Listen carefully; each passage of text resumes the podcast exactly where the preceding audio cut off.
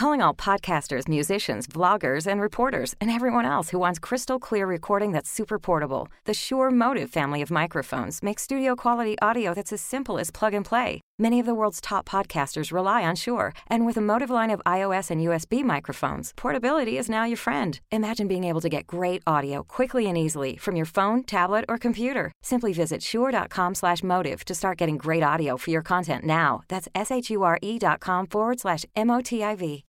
Okay, we're ready. All right, I'm ready to roll. Are you?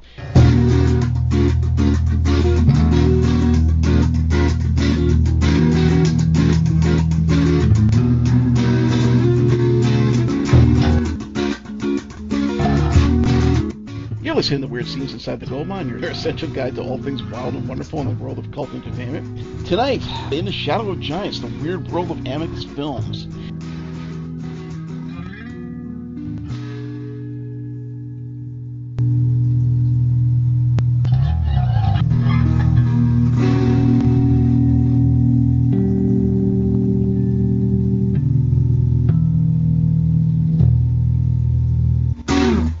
In the wake of the surprising runaway success of the Hammer Horrors, any number of budget-conscious producers suddenly saw gold in them Nar Hills, ranging as far distant as Roger Corman's California production house with the much-lauded Hammer-derived Poe cycle, and as close to home as Kevin Francis's short-lived Tyburn, Tony Tenser's far more credible Tygon, and a Shepperton Studios-based yet American-founded company with an obsession for EC Comics in the Portmanteau format, namely Amicus Films, featuring a plethora of both stateside and UK luminaries of the silver screen past and present. Rosenberg and Subotsky's English cash cow dropped many a Saturday afternoon syndicated chiller on television audiences, and the filmgoers whose airings preceded such, featuring trilogies, quartets, and quadrilles of short-form shutters for the monster kids of the 60s and 70s.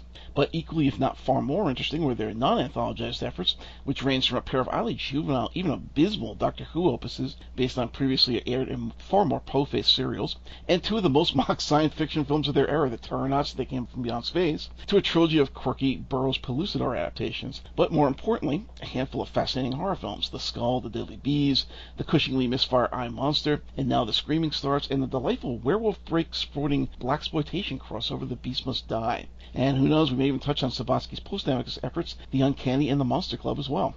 So prepare to scream and scream again as we talk one of the strongest yet most strangely flawed pretenders to the Hammerian horror throne, the fascinatingly bizarre Amicus Films. So, good evening and welcome to the, I think this is the fourth episode now, of Weird Scenes Inside the Gold Mine, our fifth season, your essential guide to all things wild and wonderful in the world of cult entertainment. Drop in for a spell and join me, Doc Savage, and my patient co-host, Mr. Lewis Paul, as we discuss the beloved, the hated, the weird, and the wonderful world of cult film, music, television, and more. So, tonight we are talking Amicus Films. I'm sure you have more background on them, but I'll just give a quick overview. It was a company that was a little bit strange because most of us think of it as a British company. You know, most people put it hand in hand and often second to Hammer Films and alongside other companies like I mentioned, like Tygon and Tyburn and what have you. But yet, it was actually, even though it was based in England at Shepperton Studios, it was American producers and screenwriters, Milton Subotsky and Max Rosenberg, who were behind this venture. They had previously done City of the Dead, which we mentioned last week, the excellent Horror Hotel. Back in 1960 or 61, I think it was. Very good film, 60. And possibly inspirational to Mario Bava's Black Sunday, but certainly contemporary to it. And it's been, I mean, even to this day, I mean, what was it, in the 90s when Bruce Dickinson and Iron Maiden did Bring Your Daughter to the Slaughter, that entire video was from that movie. You know, it's still hanging around in the zeitgeist today, if you will. So anyway, Subotsky was living up in Canada for a bit, and this was after they had done Amicus. Amicus ran from about 62 to, I think, 77, so they had a good 15-year run. And then he did a couple of more films, and then I believe he kind of either dropped out or passed on. I know he had done some things later on, but it wasn't anything of note that I can think of. Some Stephen King adaptations or something, possibly for TV. Yeah. So is there anything you wanted to say about Amicus, the general setup? Well, let's see. I mean, essentially, yeah. I mean, you mentioned Tyburn, which is funny because there's a really good book on Tyburn I got a couple of years ago from a British author. It was actually printed in Britain. And I think I got something similar on Amicus, but it's funny. Amicus is always the lesser known of the British horror things, even though you would think Tyburn would have been. Yeah. Although Amicus had some very financially profitable movies for them. Primarily the ones we're going to discuss today are the Portmanteau or the anthology-type films. Although there are a couple of things, I hate to speak for myself, but I think I might like more than you do. Okay. And that's the last few features because I don't know, I think they're charming films. But, Milton Subotsky, Max Rosenberg, they're from New York probably. Two Jewish guys. They came in, but they started actually early. They tried to get the Inn into the UK market. You know, it's Trad Dad and Just for Fun. You know, yeah. It was kind of let's dance. You know, kind of like jazzy. You know, when trad jazz and early rock in Britain was making that crossover. Mm-hmm. What was his name? He did Fame. Not Bowie. The other one. David Essex. Oh, and, okay. Yes. Wow. I forgot about that name. I was associated with glam rock. Yeah, you're right. That, when David Essex was starting out, Adam Faith was starting out. These were very handsome guys who had talented singers. You know, they did a lot of TV. They did the occasional movie, and these kind of guys were very popular with the teens in Britain. And we're talking early Beatles had broken out, Stones had broken out, but still, like on our side of the ocean. Yeah, we had Presley, we had Pat Boone, we had all this stuff going on. And you have to have someone that appeals to the normalcy, let's say, before we all realized what was really normal. Yeah. And so Essex and Faith were the kind of guys that were appealing to a lot of these people. So there was a market for these kind of movies. Now, of course, they couldn't afford these actors, singers. Some people did, and maybe for a show down the road, we, you know, Stardust, that'll be the day, you know, these are movies we might discuss sometime in another show. Actually, two pretty good movies with some great, great musicians, Dave Emmons, Ringo Starr. I mean, they're actually well-lauded films. But for Amicus' first foray into, like, let's feel the ocean here. Yeah, feel the market. Thank you. Feel the market. Yeah, they did a lot of these kind of movies. And they did okay, I guess. But, you know, like we got Elmore Schwartz to be in this movie. Stanley Stevens to be the singer. You know, they played it off with a nudie cutie and like, you know, let's stay for a nudie cutie. Fuck this other picture. And John Llewellyn Moxey. Yeah, this is the weird one. You know, City of the Dead, Horror Hotel. This is not an Amicus film. They were just the producers of it. And as you mentioned, we talked about this film a couple of times. Yeah. And not only in reference, but it's a good, amazing movie. It is. But I think their production was not as on point as other things going on. And I'm not quite sure what happened for a 3 or 4 year period, but when Hammer really just hit like a nail worldwide, yeah. The funny thing was, although these guys came in with an anthology film, they also decided to go in what was very popular in the Doctor Who movies, two of them. Yes. Films. And I don't hate them as much as you do. Oh God! But I give them credit for trying. Well, what I understand sort of happened. This is very vague and basic. They actually went directly to Terry Nation because the Daleks, you know, were and still are an enormous thing over in the UK. Like they never were and probably never will be here. I mean, this is the whole thing about, you know, they always talk about, oh, yes, the children, I was hiding behind the couch, peeking over the couch to see the monsters on Doctor Who, and, you know, everybody loved the little pepper pots, and they all, like, made them into Daleks, and, you know, Dalek Mania, they actually had a thing like this. There was board games, there was comic books, there were serials, there were all kinds of tie-ins to this stuff. Terry Nation came into a freaking gold mine over this ridiculous concept, right? And what they said was, well, screw, you know, Doctor Who's doing well. We'll just screw the producers and all that. We'll just go right over their heads, go right to Terry, who was smart enough of all writers and things in there to maintain his, you know, authorship and rights on the Daleks. So every time Doctor Who uses them, they have to pay the nation estate money. It's not like the Cybermen or whatever else.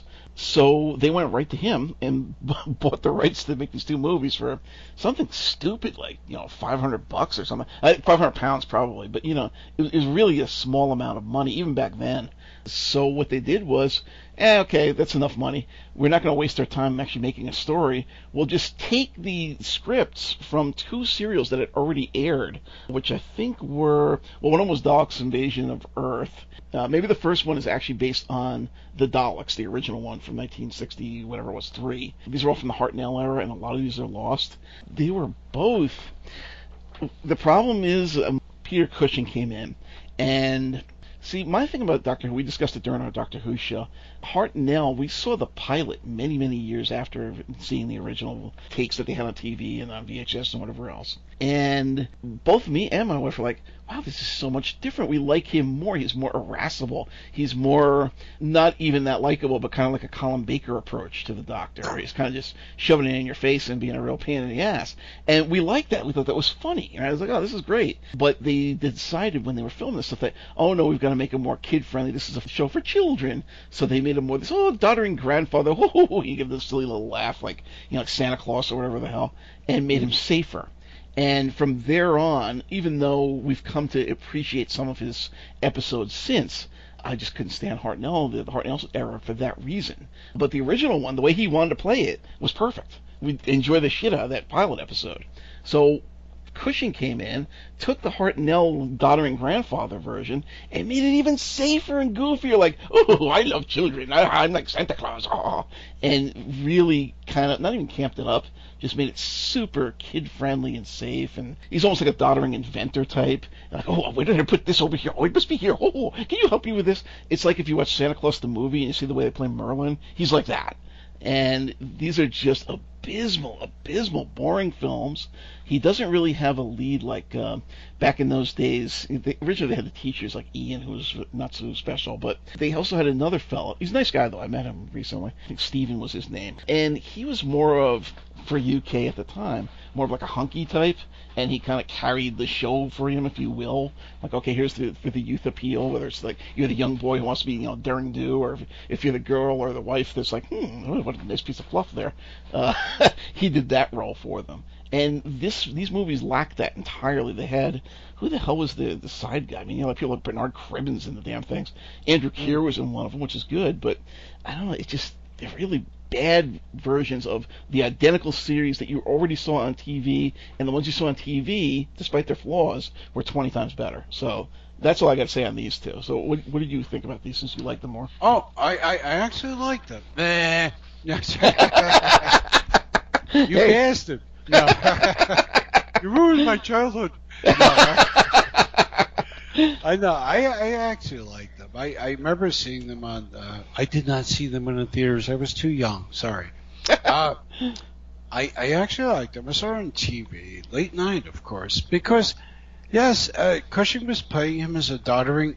Yeah, well, you know, much like you described, but the thing about these films, for me, was that there was, much like a lot of the macabre films we cover on the show, it was all not, and this is my viewpoint of this, all was not one way or another.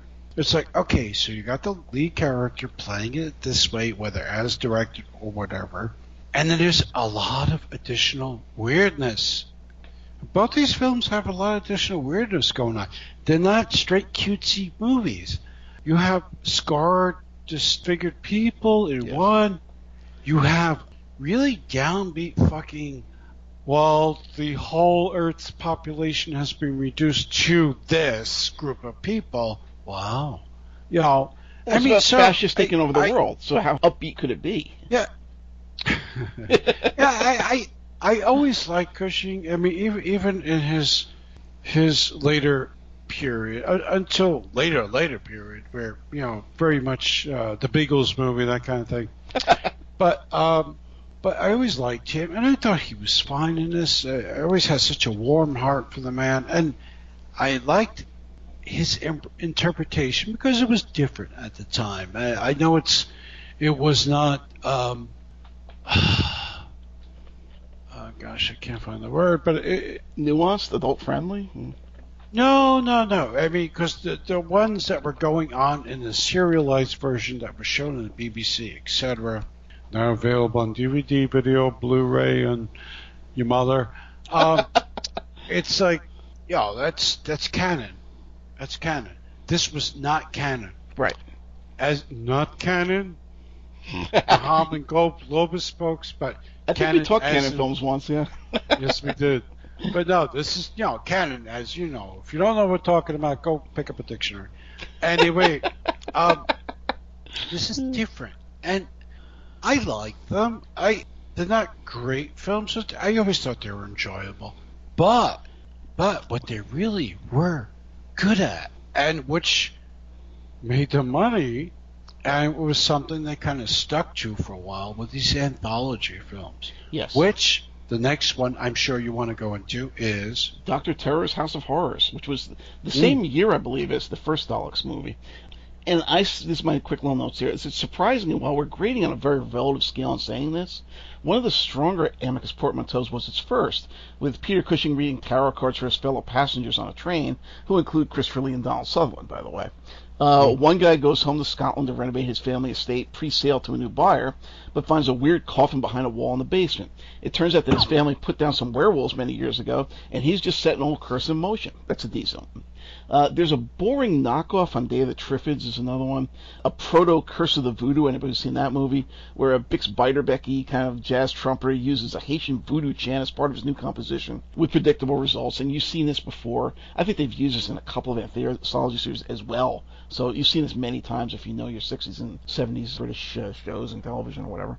A silly proto-version of The Hand, that Michael Caine movie, or is it post The Crawling Hand? Those of you who've seen the 50s one, or early 60s.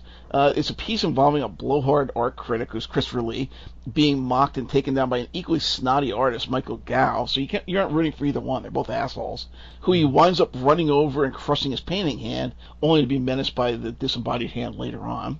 You know, not great, okay, but it's definitely watchable. And there's one where Donald Sutherland marries a French girl, only to discover she's a vampire, and there's a cheap twist ending. I was not happy about that, but okay.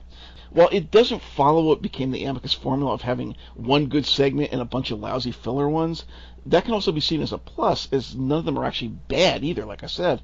All of them, even the one that's like a boring knockoff of the Triffids, is watchable. You know, all of them are sort of middling Saturday afternoon spook or entertainment in the end. And it also isn't just stealing bad EC Comics stories. It seems to have some actual production value. So among these things, it's not the best of them, but it's, you know, for an Amicus anthology film, it's pretty strong. Oh, yeah, it's not the best. It's not the worst. Freddie Francis, who was a very fine cinematographer. Look at him up, folks. Yeah, I think you pretty much hit the nail on the head. I think collectively and individually, these stories are not as creepy as later episodes would be, but there is an undercurrent of macabre, which, you know, they carry quite well through these things.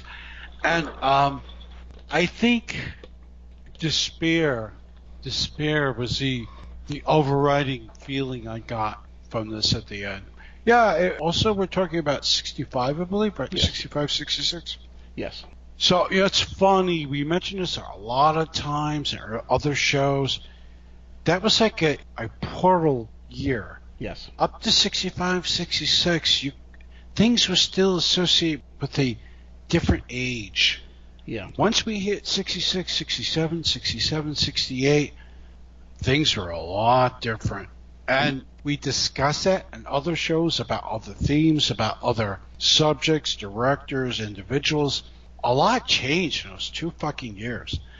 But I still think the vampire, even though it's a little cutesy in a way, was still probably one of the stronger. I would say, you know, if we're going to look at this movie of the episodes, because it was like, oh, damn. You know, you got a all damn moment at the end there. It's like, yeah, See, my problem with this film, beyond the stodginess that you mentioned, because we, as you say, and we said many times before, once you start hitting 66, Summer of Love and all that, all of a sudden the floodgates open, and you've got a very different mentality of the way people view society and the government and family and religion and sex, and everything becomes much more modern and contemporary and very watchable. Before that, it's kind of like an alien age that goes back to like the 50s and the 20s. Well, not so much the 20s, but, you know, a little more stodgy. But beyond all of that, my one problem with this film, if you're going to take it a little bit deeper, is that there is an undercurrent, which, you know, okay, it was 1965, it was earlier days, but a fear of the foreign. Because, first off, you've got the one in the Curse of the Voodoo, right, which is pretty obvious, so I don't have to spell that one out. And then with the vampire, because what was the problem? Why did this guy have to, you know, why was he convinced into murdering his wife? We're not going to get into the specifics of this, but nonetheless, it's, the bottom line is because she was a French girl. Oh, you're a British girl. You can't marry a French girl. I mean, there's always this kind of, and it's light. I mean, you may be reading a little bit into it, but it pops up in story after story. It's like, yeah, and you know, again, you fear progress too, because Christopher Lee's like a modern art guy. And, oh no, he's wrong because he mocked this other guy's more traditional works, and you know, he has this thing where he had a monkey paint it, and that made a big joke out of him because he praised it, like, "Oh, this is great art," and like, "Oh, here's the artist," and it's a monkey, and he mocks him, follows him around, like screwing up his speeches, like, "Oh look, it's you praised the monkey's art," and all that, ha ha ha, trying to ruin the guy's life or reputation, or whatever. Like, really nice guy. But the bottom line is, there's always this kind of fear of the new, fear of the foreign, totally reactionary sort of vibe going on through it, underneath, just buried beneath the surface. And, you know, I'm not that kind of guy. That really kind of bothers me on a deeper level. It's not like, oh my God, I'm not going to watch this film. It's just like, really? Come on, grow up. So, go ahead. Wow, it's like you're describing a Scorsese film pre-1972. No, it's... Yeah, like after 1972, he's like, "Fuck it. Let me tell you what it's really like." I see where you're at, but I'm just I'm not entirely disagreeing with you. I'm just saying that picture is of a particular time at the cusp of that time period. But the next, did you want to mention The Skull? This one here is one that I hate to say I like a lot, but I really do. It's the most Hammer-esque of all the Amicus films, I think. This one grabs another Hammer director, Freddie Francis, and its biggest stars, Cushing and Lee, for the tale of two occultist art collectors. They battle each other at auction and through the services of an unscrupulous go-between, which is sleazy Patrick Weimark. Unfortunately, one of the choice items he brings to first one of them and then the other is the skull of the Marquis de Sade, who, rather than just being, you know, a pervert and philosopher, is suddenly he's turned into a serial killer. Hey, gotta love Hollywood.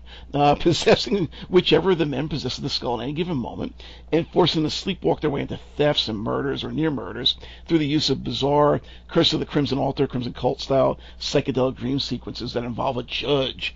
Nigel Green, Nayland Smith from the Fu Manchu films, is poking around at a goofy mustache as the police inspector who investigates these things. The sets are lush, and the whole thing's pretty damn creepy. Some don't like this for whatever reason. Probably, I think the reason for that is there's a cheap, dark passage like first-person camera through a paper cutout of a skull that they like to use, but it was always a favorite of mine, and both Cushing and Lee get a respectable amount of screen time often together, so, hey, sold! Oh no, I'm stuck on pervert and philosopher. Sounds like myself. Me too. Yeah, it's two of us, right? Exactly. You know what? I never really. I've watched this film so many times. I was never quite taken with it.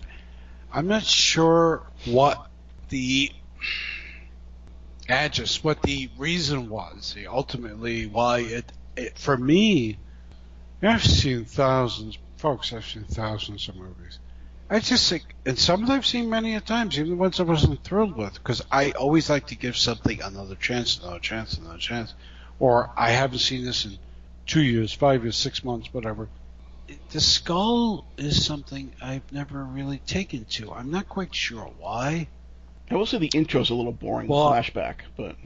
And no, not so much that. It's just something about it is just I don't know. I always found it very dry. I think they could have found another way to do it. Maybe, maybe not. It's certainly a different kind of film. It's certainly unique in its own bubble. But not a picture, personally, I'm thrilled with. No. Yeah. So next we do something called The Psychopath with Freddie Francis again, and Patrick Wymark again. I did not see it, so I can't comment. Oh, it's a good one.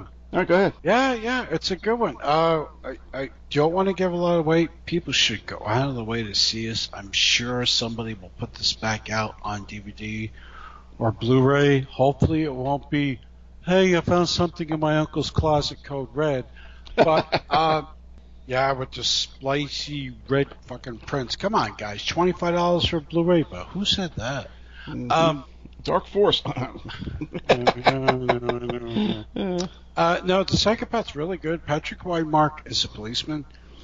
It's sort of got, what was that Michael Powell movie, Peeping Tom? Oh yeah, it's sort of got hints of that. I taped this off for TV, and then I found it on VHS and I copied that way back in the day. And God knows what happened to my copy.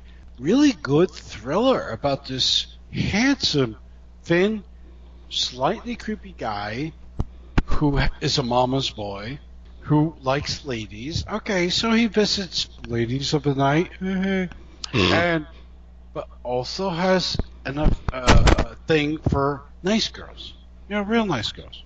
And but he can't make the thing between the two. And he's into dolls. His mom's a doll collector. Not like my mother. It's not me. Yeah. I didn't want somebody like writing, hey, by the way, I saw your creepy doll collection. Yeah, my mother's a collector of creepy dolls. Yeah, I'm gonna see it tomorrow. I'm like, she's like, help me sell my creepy dolls. Like, nobody wants these. You don't take cameras with like the thing pops out and it's a knife blade, right? You know, she's like, sort of. This one talks. I'm like, I don't want to hear it.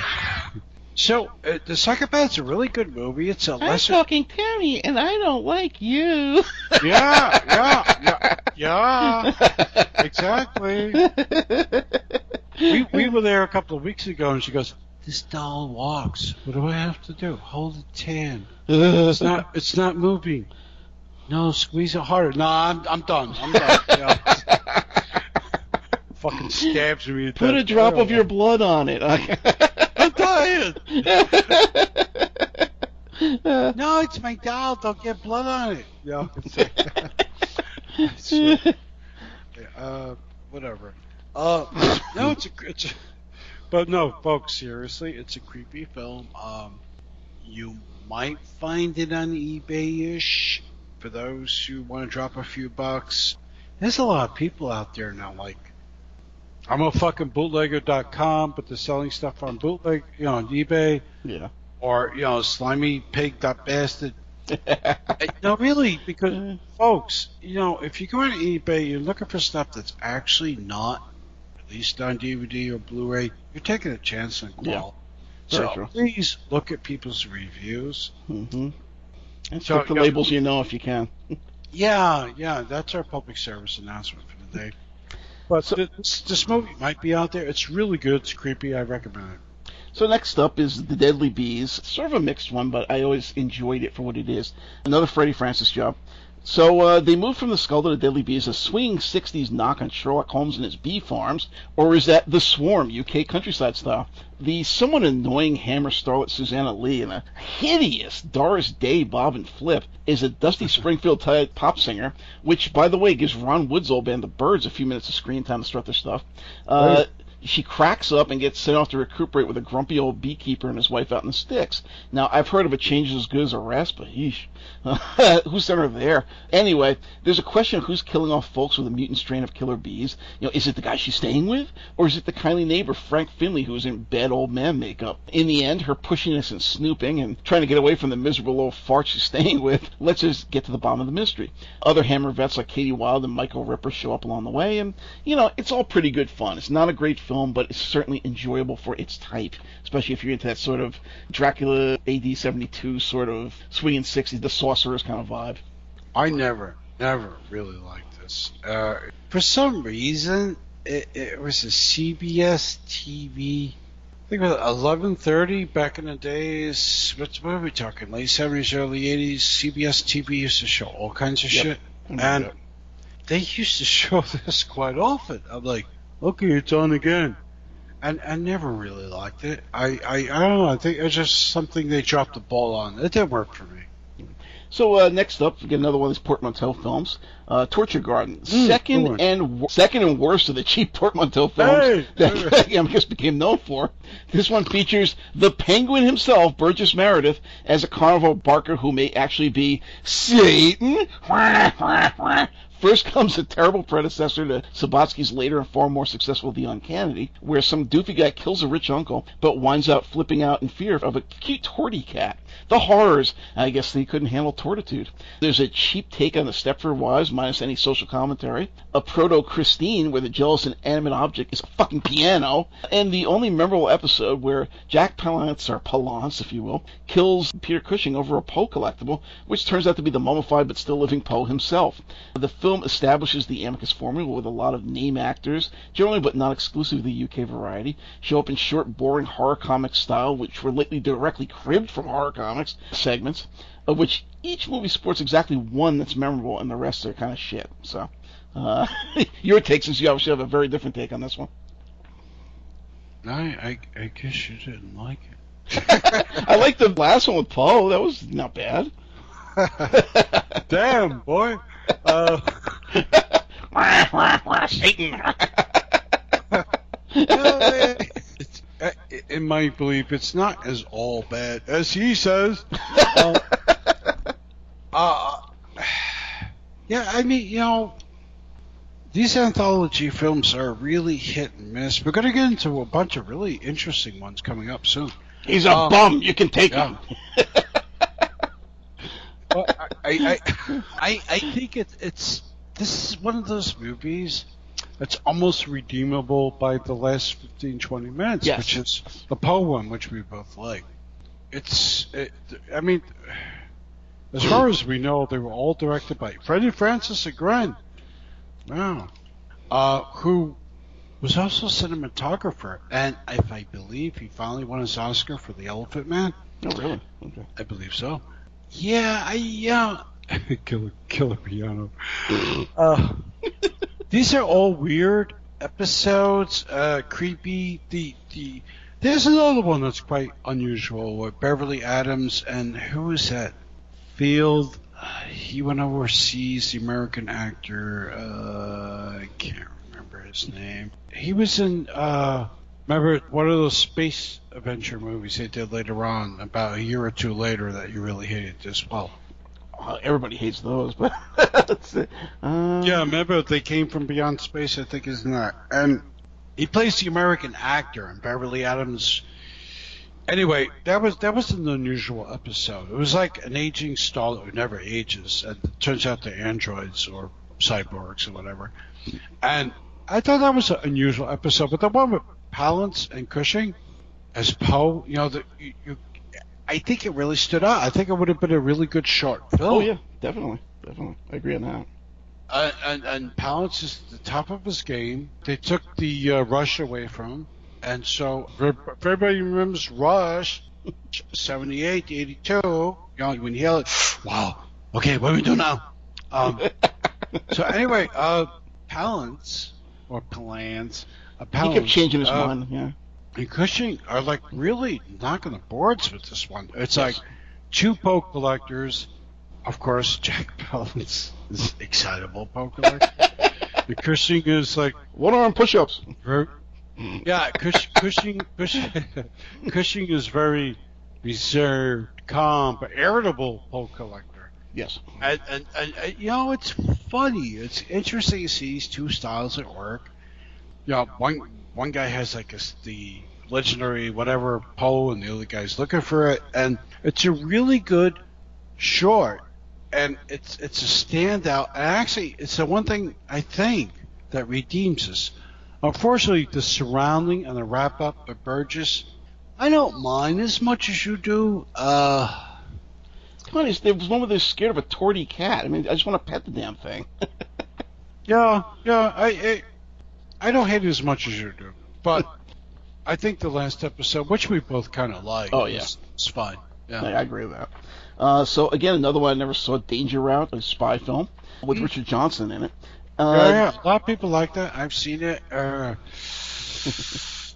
Carol Lindley, before she had like so many facelifts, she doesn't look human anymore. Yeah, I saw her at a convention a few years ago, and I was like, "What the fuck?" Pulling a Shure. Yeah, unfortunately. Richard Johnson's in it, and it's not the Richard Johnson from the Bulldog Drummond pictures, which are a lot of fun. No, this is the Richard Johnson, more subdued, being kind of prickly, kind of like Stanley Baker and Innocent Bystanders, kind of like really hardcore, rigid spy dude. So is this the Richard Johnson that was in like Zombie and The Haunting and? Yes, the same guy. Yeah, yes. I met him. He's a good guy. He's a good guy. The child must be born. Yeah, he's a good guy. He's a good guy. And this movie is like very stoic. Spy dude versus aging femme fatale, and it was okay. It has a lot of its fans. I thought it was an alright movie. Again, nothing to write home about. So next have come two sci-fi films. I wasn't able to re-review them because they're buried in my collection somewhere. Obviously, they are buried. It says something. They were really rather bad. I'd seen them recently on, I think Network put them out on cheapy DVDs for the UK audiences. One is Freddie Francis. They came from Beyond Space. The other one is some guy named Montgomery Tully. Basically, well, the one's got Michael Gough in it. The other one's got Charlie Hawtrey from the Carry On films in it. Mm-hmm. That should say something right there. And Simon Oates from Doomwatch. Basically, they were so extremely boring. I remember one had like almost cardboard cutout robots, like you would like when you were a kid in the 60s and 70s and 80s, when your parents would make like, oh, here's a cardboard box that we got from pre-Amazon or whatever. We're gonna cut holes in it, and you can be inside that, and then we'll paint your head silver or something, or give you a tinfoil hat, and you're a robot now. It was like that kind of level. Very, very dull and boring is all I remember. And I think They Came from Beyond Space may have been slightly better, because the Terranauts, I thought they had to solve something about like toys. There was like a big or something on the floor, almost like the thing where you put your like the square block into the square hole and the star block into the star hole. One of those kind of things. It was that bad. And the other one, They Came from Beyond Space, was just boring as shit, with these aliens threatening to take over a military base, and then they go on this flying saucer, and Michael Gough's on there and lectures them for like 40 minutes, just yammering on and on. Wait a minute. That's a movie where they talk about it. They talk about things. They don't do anything, they just talk. Yeah, right. There has to be no altercation between races. We'll talk about it. Exactly. That's what I remembered. So, anything you want to say about them? No, it's fine. These were also two late-night American TV mainstays, I guess. If you were up really fucking late and you couldn't sleep and, like, whatever, you smoked too much pot and you couldn't go to sleep, or you did too much blow. You know that thing where you look in the mirror and your eyes are really, pupils are really big, like, oh, shit, I smoked too much cocaine. And 3 days later. I can't sleep. What's on TV? Oh, I'll watch this. Okay, so... yeah, you know when you're up and you see the fat guy that yells at you in the commercials, what are you doing up at night? Don't you have a job, a family? What's wrong with you? Yeah, talk to the guys I hung out with tonight. So, yeah, these are two movies that were on. Yeah, these are two movies that were on a lot on late-night TV back in the day, and... my remembrance is pretty close to yours. Yeah. And nobody ever talks good about them. They're always kind of a joke. And bicoastally, whether you're talking about, it's not bicoastally, but across the pond, if you will. The UK makes fun of them. The States make fun of them. Anybody else, who knows? I can't imagine they'd have a big audience in Iceland or something. But A Touch of Love... And The Mind of Mr. Soames. I vaguely remember The Mind of Mr. Soames from TV airings. Again, boring. Terrence Stamp's in that one. And Robert Vaughn from The Man from U.N.C.L.E. But, I don't really remember anything about it. It was a bad sci-fi thing. You have anything you want to say on either of those before we move on? The Mind of Mr. Soames I had seen on cable years and years ago. Yeah. And it was very... rigid, kind of one of those movies like, we're going to take everything very seriously. It was done much better, not too much later. Christopher Walken movie, similar theme. Damn, I can't remember the name of that. It might have been a British film. Also about a guy had something done to his brain and, you know, whatever. Yeah, mine and Mr. Soames, you know, after The Man from U.N.C.L.E., your favorite television show ever, Robert Vaughn did a lot of movies where he played this, like, really kind of stoic, there's that word again, stoic, evil prick fucking bastard type. Mm-hmm. And whether it was a scientist or an agent or just like a, for Bullitt, it was a politician. Yep. You know, Bullitt was Steve McQueen. He just played these kind of parts where it's like the man did not even go out of his wheelhouse as an actor. Yeah. And actually probably gave a bad impression of what he actually was able to do as an actor. But I don't know, for whatever reason. And this is another one of those movies. And, you know, Terrence Stamp is in this early, young, handsome Terrence Stamp. Yeah, it's a weird kind of mindfuck movie, but would I recommend it to anyone? No, because there's a lot of stuff of that ilk I could recommend, and I probably would. Mm-hmm. So next up, they go back to the Portmanteau films. It's this, well, now the third Amicus Portmanteau. It's a huge improvement, The House That Dripped Blood. Yeah. This time, the gimmick is a house for sale where all the tenants come to a gruesome end. Denham Elliott is a paperback horror writer whose killer character comes to life, taking out everyone he comes in contact with and leaving him as the maddened suspect. Cushing and his fat pal run across a wax museum where a mutual ex appears to be immortalized. Everyone, including the crazy proprietor, winds up dead. Scary old Nyree Dawn Porter of The Protectors, who I know you liked, in her first Amicus role, is an old busybody who gets way too much up in the affairs of Christopher Lee and his daughter. Why won't he let her have a doll? Gee, wouldn't have anything to do with voodoo, right? Whatever. The one memorable story here is, strangely, it's comic relief one, too. My doctor, John Pertwee, is pretty much himself as an irascible perfectionist of an actor who gets inveigled by his sexy co-star Ingrid Pitt into buying an old vampire cape that's more than it seems. If you don't like Pertwee or you don't enjoy ogling Pitt, which I'm sorry for you if that's true, there's not a lot to like in this one as a whole. But otherwise, this episode is the one that saves it once again. So. Oh, very, very good film, anthology, whatever. Everyone should have this in their collection. It's a lot of fun. It's a lot of fun.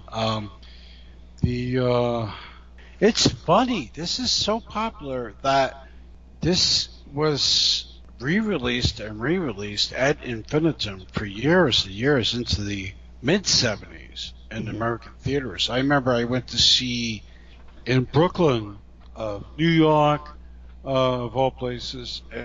I went to see some black exploitation movie in a sketchy neighborhood. You know, it was like, kill all the white boys, you know, some shit like that. And the second feature was like House of Drip Blood. I'm like, really? Okay. You know, so I watched Kill All the White Boys, and I slunk down in my seat, like, kill all the fucker. But House of Drip Blood came on again. I was like, okay, I haven't seen this in a long time, so I'll watch it again. Yeah, but I've seen some strange shit, man. Did it remind you of that thing? I remember the Medveds had written a book, one of those Golden Turkeys or some shit, and they had this hilarious experience they recount of going to a grindhouse theater somewhere in one of these dicey neighborhoods, and they got to see Scream, Blackula Scream, among other things, and it was like the last one going like 4 a.m. with bums, the kind of blaxploitation crowd you describe, hookers, trannies, well, you know, whatever. Okay, so I'm going to burst your bubble. The real story about the Medveds is they were two nerdy guys. I never went to the theaters. They were much as what I did for Psychotronic Video. It's coming out right now, folks. There were guys that wrote for them, okay, that actually experienced stuff, and they paid them. And so when they did their book, they did it under their byline. So, yeah. And as far as I know, to this day, the Medveds actually didn't even see a lot of these movies. Wow, that is unbelievable. I can picture it. No, it's not. It's believable. It's believable. I'll tell you something else, because you probably don't let us in our show. You know, Psychotronic, Michael, what's his name? Well, I worked for him, and he used to give me a lot of work to do for him. He was like, can you find out quotes and credits for so-and-so? And I was like, wow, that's a lot of work, man. You know, and he paid me. And then, like, 6 months later, we'll see an interview. Joe Simon interviews Estella Blanca. I'm like, wow, nice credits, nice quotes. I think they're from the Xeroxes I sent them. I love people like that. Well, anyway, so but no, what I'm trying to say is, and you know, look, you know, This is the way people work. I never work like that. If I didn't speak to you, I can't say I talked to you. It doesn't work that way. Exactly. But it's called existential authenticity. People learn it, live it. Oh, I like that. I like that. Oh. But anyway, I digress there. And so, this is a really good movie. It's not a great film. I think we tend to get stronger, but also weaker as we go on. But it's got so much eerie stuff going on. The fat guy you mentioned. That was actually Josh Ackland, who was in Lethal Weapon 2 with Mel Gibson. Waxworks is a really good episode, I thought. You know, it's like one of Peter Cushing's like starry moments. He's this guy who had this thing for this woman, and he was just so enamored of her. And like he goes to a wax museum in like a small podunk town, village in England. It looks like her, and like the guy knows like it looks like her, doesn't it? And he keeps going back, and then there's another gentleman who shows up who was his rival for this woman. Even though he's a big fat guy. Well, still, he was a rival for this woman. And, you know, he's like, you know, I know something's off. I don't think you should go back there anymore. And he goes back there. He finds the other guy's been going back. It's very weird, and it says a lot for Longy, I thought. I thought they did very well with that episode. And the cloak, John Pertwee, your doctor, is very cute. Yeah, you know, he's a self-involved actor who's, you know, making Hammer-type movies. And he was kind of playing it really close to the bone there, being this obnoxious, irascible, you know, self-involved performer that's difficult to work with because all accounts say that's exactly who he was. But, you know, I love him, so. Yeah, yeah. And Ingrid Pitt in The Ultimate Push-Up Bra. Yes. I was like, wow. Mm-hmm. Yeah, she was really luscious there. Luscious, yeah. And, you know, and one of the other really good ones in this, you mentioned Naomi Down Porter, is the Christopher Lee. Yeah, he's the father of this creepy little fucking girl. And I'm sorry, folks, if you have a creepy little girl, fucking kill her. Do us all a favor. You know, if she gets to be 5 or 6 years old, burn your house down, say you don't know what happened, so you're not blamed for it. But we don't want a creepy fucking exorcist child walking around the earth. We already have Donald Trump and his creepy kids. So we don't need another creepy kid. So this is a really good movie. Christopher Lee realized he has a creepy daughter. So he hired Chloe Franks, who has been in other things. And he hires the nanny, who's like this mannered woman who learns that he's got a creepy fucking daughter. And I like the way how this turned out, because I don't want to spoil things, but it's like, okay, I'm going to deal with this, you know, kind of thing. It's a good film. It's fun. If she wasn't such a damn busybody, everything would have been fine, which is kind of true in life. Oh, there you go. There you go. So next up, Scream and Scream Again, which is a Gordon Hessler's job. Here's one I really never liked. This rather fey gentleman is jogging somewhat lackadaisically. You got to see this to believe it. Wow, I'm this jogging. Before he passes out, he wakes up in a hospital, missing a leg for no apparent reason. Okay, what does that have to do with the rest of the film? Not much. There's this side story about some Nazi kind of group and spies, and another one about this hippie going around the bad London clubs, which is kind of an excuse to blow a hell of a lot of running time on lousy dancing and some half-assed Todd Rundgren type doing a sub-Motown ditty, and picking up dolly birds, who he then kills and drains of blood. Ooh, is he a vampire? No, but this guy and the cops chasing after him take the bulk of the movie up. Just like with Tygon's Curse of the Crimson Altar, which we discussed during our Barbara Steele show, this is another Starfucker project with Christopher Lee cameoing as an MI6 man, Peter Cushing cameoing as one of the Nazis, Vincent Price as the doctor come shrink that the cops go to for explanation of the hippies' crimes, though he actually turns out to be the evil genius behind a silly, I guess you could say Manchurian Candidate-style conspiracy relating to eugenics. You never see any of them on screen at the same time. It's confusing, it's fairly dull, and it always felt pointless, despite certain quarters praising it to high heaven. So, your take. This movie always creeped me out. Whoa! Yeah. I used to have the poster in the American poster in my bedroom. No, weird. Mm-hmm. And, it always creeped me out. I never saw it in the theater. I saw it on late night TV, and then finally saw it. I had a British PAL tape off the pre-record. I was like, oh my God, it's so weird. It's as weird as I remembered it. And then blah, blah, blah, blah, blah. There was a DVD a few years ago from Warner Archive. And it's just so weird. Yeah, it's the first movie that Lee, Cushing, and Price are building. I don't think all three have scenes together. But yeah, it's weird because it's got cool music. You shouldn't like the music. But it's got cool music. It's got like that. Well, not the song that guy was doing in the club. I'll say that. But yeah. Oh, it's got this kind of jaunty kind of prefaces, Stones-ish kind of. I'm a pop idol kind of stuff going on. That's pretty good, right? But you know what always creeped me out was that.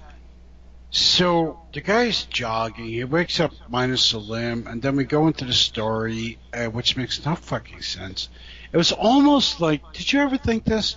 It was very similar to like Mission Impossible episodes, you know, when they go to weird foreign countries, and there's like Alfred Rider, or some other very versatile character actor playing an Eastern European diplomat or whatever. I think Alfred Rider, because he's really good at that, in like Boslavia or Bloklavia. You know, like, Jim, you and your mission have 42 minutes to actually go in the air and do nothing and leave a barber getting banged with some foreign diplomat. You know, something like that. You know, and I'll just jump in for a second there. When we watched a lot of Mission Impossible ourselves, we kind of struggled our way through, skipping around towards the end, because once you get into Leonard Nimoy, it really goes downhill. But the one thing I always ask is, what if it would ever happen? You know, Jim, if this is your mission, if you choose to accept it, if Jim said, fuck this, I'm going to do something else. Yeah. Jim would go, it sounds really fucking terrifying and scary. No, I'm not going to do it. It's like, we're not coming back from this. No way, what are you fucking crazy? It's like Tom Cruise.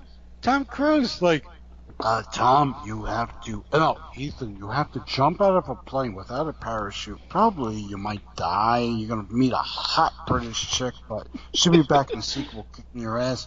No, I'll pass. Yeah, okay. And how would they know? Because they're leaving this message somewhere. It's not like he's going to get back to him and say, nah, screw you. Get somebody else to do the job. How would they know? Like, I see Angela Bassett and the trailer for a new one, like, well, he's discommunicated from the church or whatever. Come on. Excommunicated.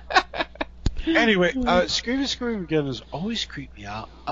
Didn't it feel like a Godfrey Hope film, though? Because it was almost like the stories had nothing to do with each other, even though some of them were related. Yeah. There's been a lot written about this, but you know what? It's for me, it's just so weird. All this other odd stuff, kind of like however they edit it together, like a really poor Jack LaLanne commercial. It's just it kind of worked to just odd, weird thing. And to this day, for me, it's like, oh yeah, I have that in my collection. I will watch it one day again. I never do. It's just too weird. It's too weird, and I don't think we'll ever know.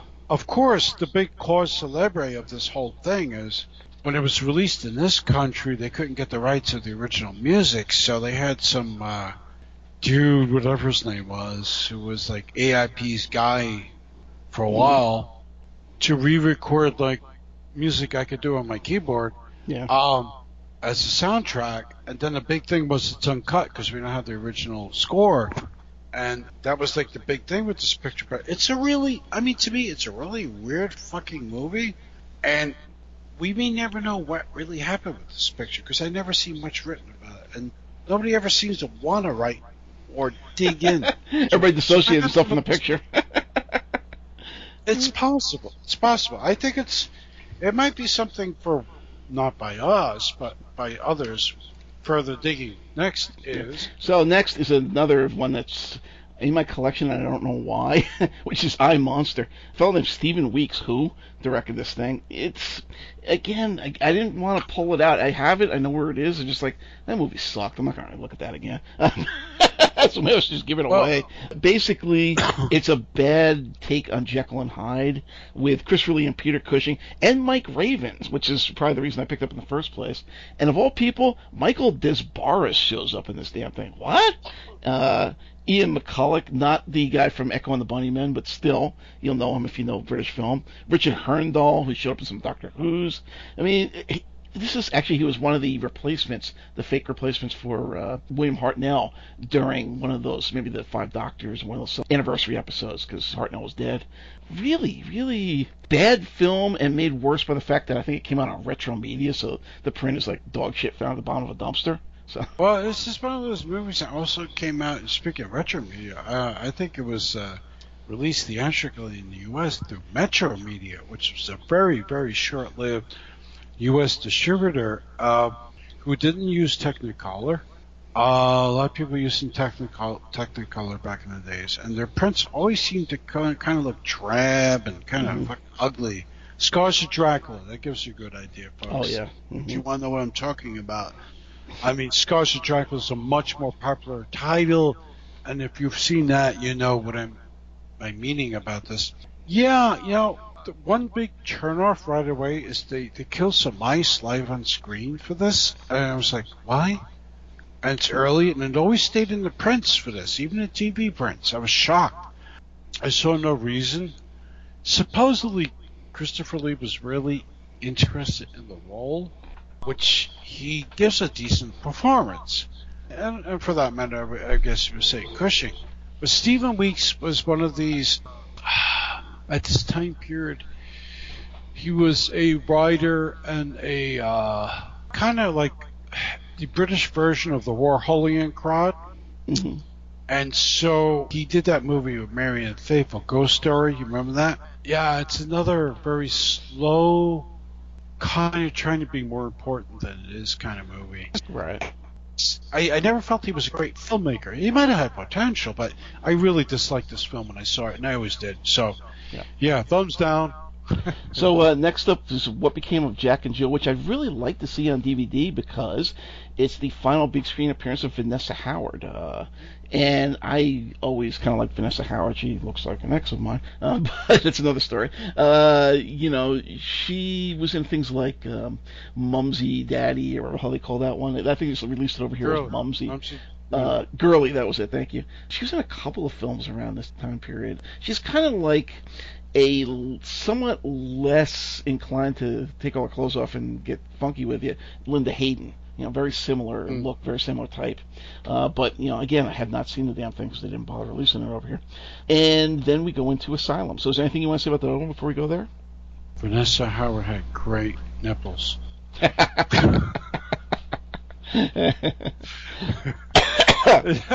Well, I'm sorry, folks. It's true. It's like you're a fan of that kind of thing. Like when she... Yeah. So, next film. So, next we go to Asylum. Robert Powell of Doom Watch and Peeping Tom, you mentioned earlier, is looking for a job with crusty old Patrick McGee of Hammer's Demons of the Mind and Fulci's Black Cat. And yes, folks, we did do shows on both Hammer and Fulci.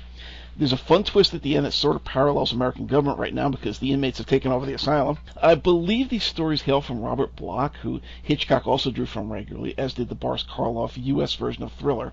Personally, I prefer the U.K. one from Avengers scribe Brian Clemens, but that's an aside. Which also means that you know how tired these sort of 1950s vintage twist-in-the-tail efforts have already become by 1972. The sort of cute Barbara Parkins chops up her boyfriend's wife, but the frozen body parts come after. It just looks kind of silly. Peter Cushing requests a suit made out of some mystery fabric. It looks like kind of Gremlins in reverse. It can only be sewn after midnight. If you're afraid of autons and mannequins, this one may work for you. Otherwise, It's boring. Charlotte Rampling, yes, Anne Rice's favorite actress and the Night Porter starlet, shows up alongside Rod Stewart, Bo, and Bond girl Britt Eklund. Anybody who knows Tonight's the Night, you hear that cooing in French in the middle when he's supposed to be making love to her. That's her, who rather sexually showed us how do in The Wicker Man, by the way, as a former mental patient and her crazy friend who may or may not exist. Otherwise, nothing much happens. Herbert Lom pulls a Coffin Joe and makes weird little robots with miniature rubber versions of his own head to ostensibly menace people, but they look so much like a Jerry Anderson super marionation job atop Robbie the Robot. It's just kind of hilarious instead of scary. The film has atmosphere, but yeah. Asylum is one of those Amicus films that I think, for me, I can sum it up as creepy. Yeah. They're creepy. Horrific, no, but definitely creepy. And you got a great cast of people, like I mentioned, Cushing, Britt Eklund, Robert Powell, Barry Morris, Herbert Lom. I don't think we ever covered Space 1999. Speaking of Morris, no. Something to consider. And a lot of these stories do remind the hit and miss of the previous Amicus anthology, but this one, I do have to say, that is, the creepiness is amplified. So, is there any one episode better than the other? I'd say they're all about on par, all about equal. It's not. I don't think it's horrible. I don't think it's terrible. I think it's. If you've not seen Asylum, folks, by all means, it's worth a shot. It's worth a viewing. Some people might like it, than both you and I. But I think the best is yet to come. Yeah, and again, like you said, it's got atmosphere, so that's kind of the creepiness you were talking about, I think. But does it work? Depends. What mood you're in, I guess. So next up is Tales from the Crypt. Here's one of the two where they dive right into the EC Comics thing. This time it's folks wandering through the catacombs. They meet an old creep who reminds them of why they're there. No points if you guess what the, quote, twist ending is. Duh.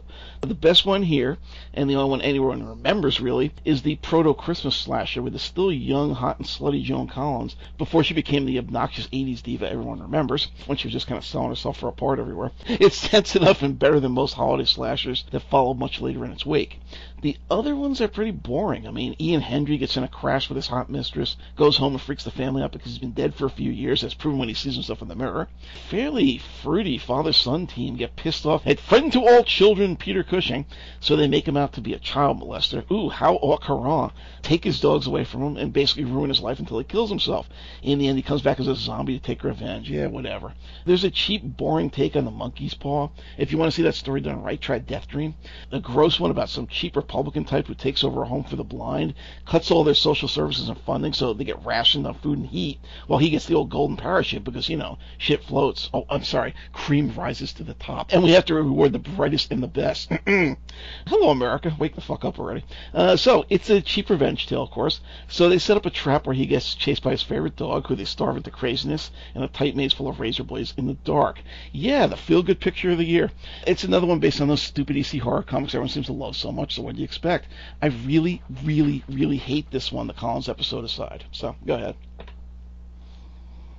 Wow. I thought you liked this one. Wow, no, dang. Nope. Just the Christmas one is actually pretty good, but the rest of it, oof.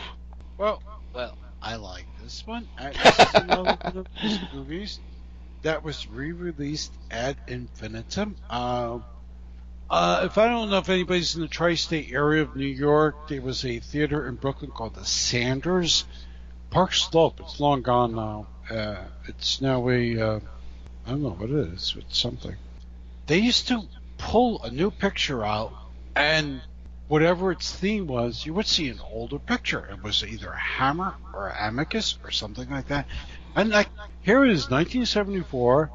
And I'm a kid, and I go there, and I'm like, I'm seeing, what am I seeing? Because it was a funky neighborhood at the time. Let's say the Black Six, the biker movie, and Tales from the Crypt. Like, okay.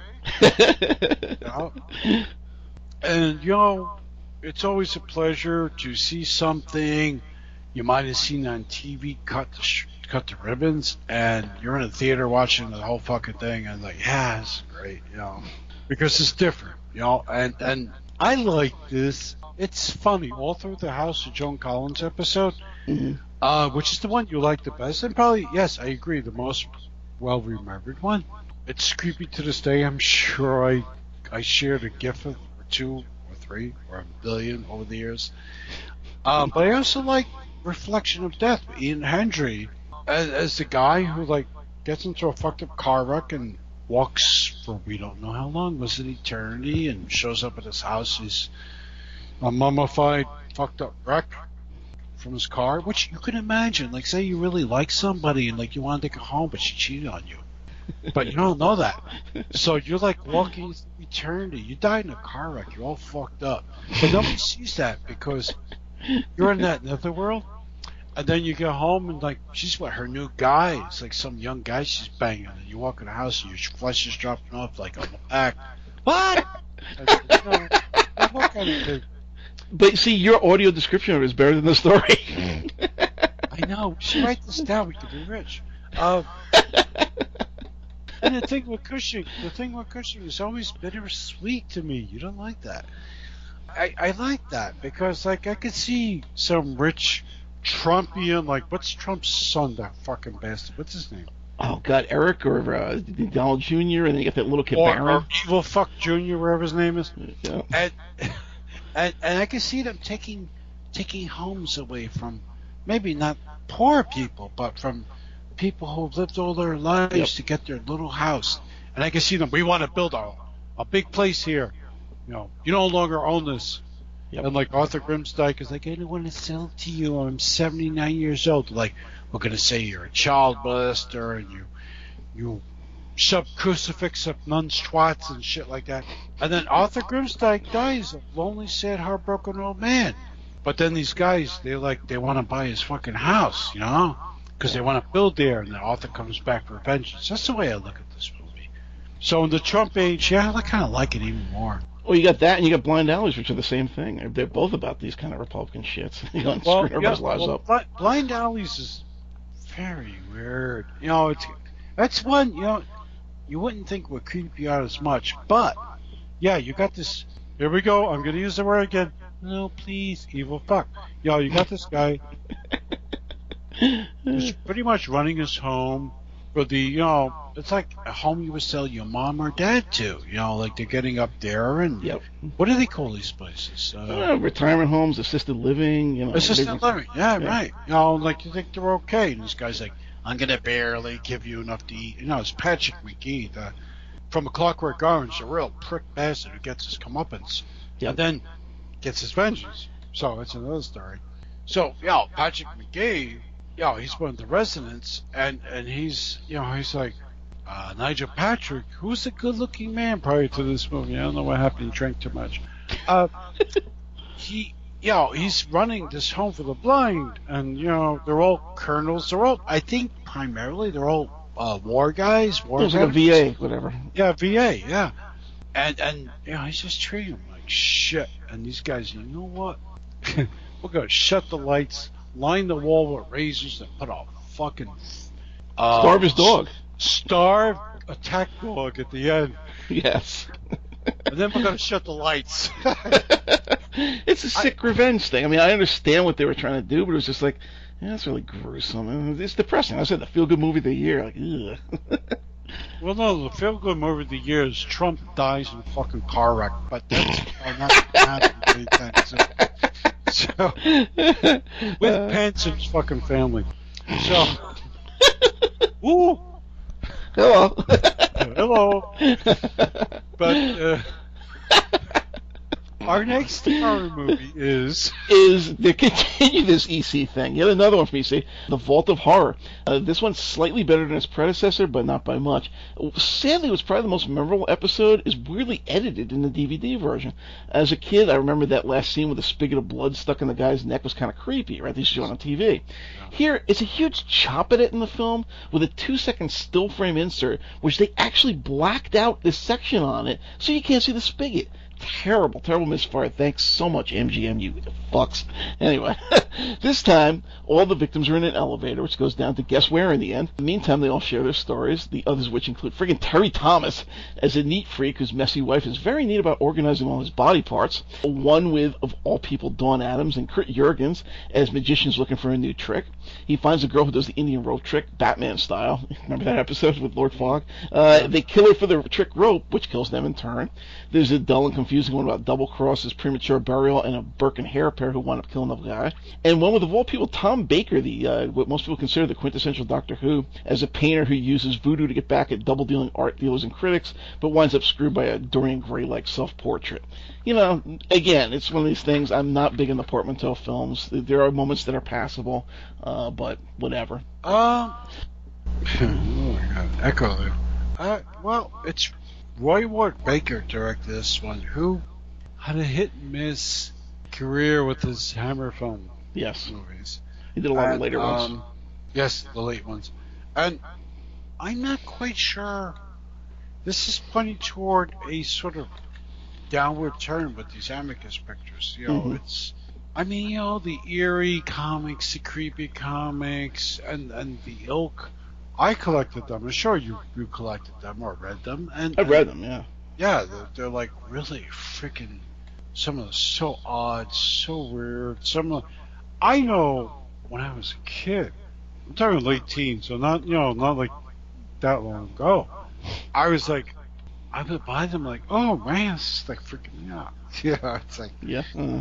And you know, and folks, if you read creepy in the area, there are some things that will freak you out. And I think in a way that was the whole thought behind this. It's like let's make an anthology film with this ambiance, but they couldn't go so far or as far. Yeah, I think it's a creep show without the comedy. Well, maybe. I think the Daniel Massey thing, yeah, when it was released in here, it ended with that freeze frame. I'm like, huh?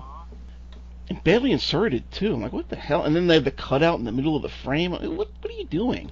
It was barely inserted. It wasn't until we saw the uncut version where it really was like 6 seconds more. Oh, wow. That works a lot better. Yeah, I know. The Terry Thomas episode with the trophy wife thing, you know, I think, yeah, I'm very easy on Terry these days, knowing that he died very terrible death, but... I had no idea. Yeah, no, Terry Thomas died of Parkinson's. That lasted a very long time. Jeez. Nice. And actually, if you Google, he had it for 10 years, and people tried to raise money. The BBC even ran little things on their shows to try to help raise money for Terry Thomas. But if you ask me, he was a really well-known, famed actor. You mean somebody over in the UK couldn't say, here's the 20,000 pounds. We're going to help you, Terry. Come on. Who was the guy that was in all the Astaire films? He reminds me of him. You know, the sidekick, butler, he had like three names. Yeah. So like same idea, yeah. Yeah, it's like, you know, I mean, British TV is running things with Terry shaking and being tended to by a nanny. This is actually exists. I saw this. It was heartbreaking. And they were trying to raise money. And it's like, my God, it's Terry Thomas. Hey, could you do something for him? Yeah. You have to go to the public for this? Why am I watching this in the U.S.? Give him some fucking money. Yeah. Yo, it's... and, you know, so even at Terry's worst moments, it was... the thing about Kurt Jurgens, where he goes to the country and he watches the girl because, you know, you make money, she goes up the rope. It was a cute episode. I do not harbor so much ill will to it. It's... The thing with Tom Baker, that was so fucked up. You know, because, like, he gets chopped up to so many pieces. Yep. And I was like, sort of like, what? Yeah, The Fault of Horror was, I mean, for me, not one of the better Amicus anthology films. Definitely not. And there was one, it got even worse. There was one really worse, although I saw it 3 times in the theater. After that, So next up is And Now the Screaming Starts, which is a Roy Ward Baker job again. The super bitch herself, those of you who have not seen that movie, Stephanie Beacham marries poor Ian Ogilvy, who clearly doesn't know what he's up against. They actually retitled the film, I forget what it was an Italian cop film, and it was supposed to be called something else, and because of the experience of working with Stephanie Beacham, they retitled the film Super Bitch, which got her really upset, and she was running around trying to change the titling on it. But to this day, it's out on disc as Super Bitch.